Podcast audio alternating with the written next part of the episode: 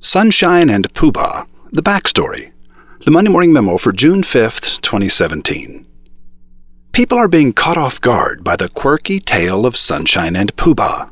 Evidently, reading it cover to cover is a much different experience than reading it one chapter at a time. This funny little book is rapidly gaining a life of its own. This is the backstory of how, like Frosty the Snowman, it came to life. Jeffrey Eisenberg gave you the beginning of the backstory on the final pages of the just released hardback. Be like Amazon.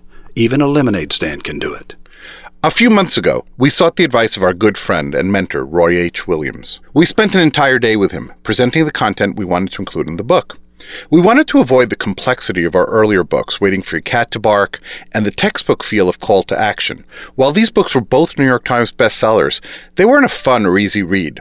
By the end of the day, it was obvious to Roy that despite our best attempts to simplify and prune our content, we were writing another textbook. Roy reassured us that we had the right elements. He asked us if we trusted him to write the book for us. We did. By telling the story of Pooh Bah and Sunshine's road trip, he avoided getting bogged down in the details a nonfiction book drowns in. He didn't do it with a simple parable. He did it by creating an entertaining story with realistic dialogue and character development that Bryan and I are incapable of. Here are a few tidbits Jeffrey failed to mention. 1. The original title was Brand Like Amazon. When our friend Ray Bard sent an email arguing strongly in favor of the name Be Like Amazon, I forwarded Ray's email to Jeffrey and immediately bought the domain name. 2. I said, We need to mention a Norman Rockwell All American Business to give the title a visual anchor. Jeffrey said, Lemonade Stand. And the title began to sparkle. 3. The brothers Eisenberg presented a PowerPoint, and we wore microphones so our conversation could be recorded and transcribed. That transcript is 40,324 words. The book is 22,961. 4. Jeffrey and Bryan provided all the Amazon research, the four pillars, and the principles that needed to be taught. I simply added the stories. 5. The cognoscenti will recognize the writing style of the book as Robert Frank. There is no omniscient narrator to tell you why a person said what they said or how it made the other person feel. Instead, simple nouns and verbs give the reader the raw material of an experience. Like an eavesdropper, the reader must figure out for themselves what is happening and why. When writing Robert Frank, you must choose 1. How to end. Begin with the end clearly in mind and carefully select the details to be covered. 2. Where to begin. Choose an interesting angle of approach. 3. What to leave out. Never say what people already know or can easily figure out for themselves. Your story accelerates when you say things in the fewest possible words.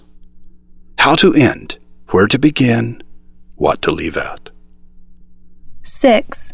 I knew I was going to have to fight for the story in chapter 3 about Moses ben Maimon, a rabbi who lived about a thousand years ago.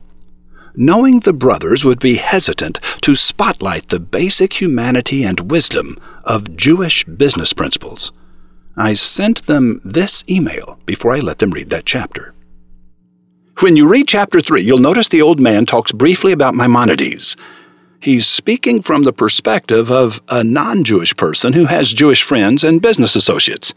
It fills an important hole in the narrative, so I'm going to veto your veto in advance, okay? 7. I give a nod to Cervantes in the closing scene when Pooh Bah describes the book he has just finished reading, the same book that you, the reader, have just finished reading. And then he buys a copy for Sunshine on Amazon. Cervantes invented this technique of self referential metafiction in Part 2, Chapter 62, in which the knight and his squire visit a printer shop to read an unauthorized sequel to Don Quixote de la Mancha.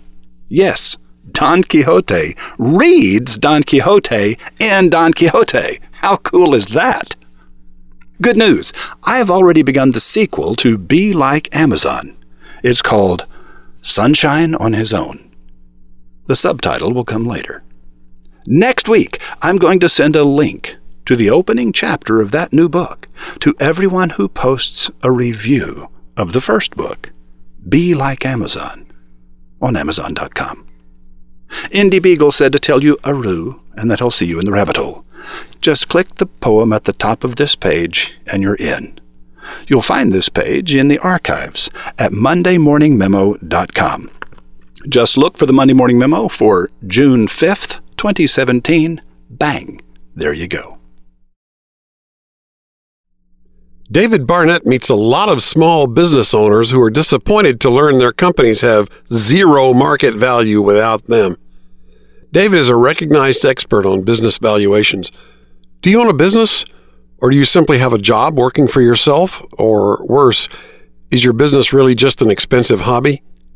According to David, a saleable business has systems, procedures, and processes in place that don't depend on a single individual. If you someday plan to sell your business, or you'd like to transform your business so that it will attract serious money from serious buyers, you need to hear what David tells roving reporter Rotbart. Check it out, Scout, at MondayMorningRadio.com.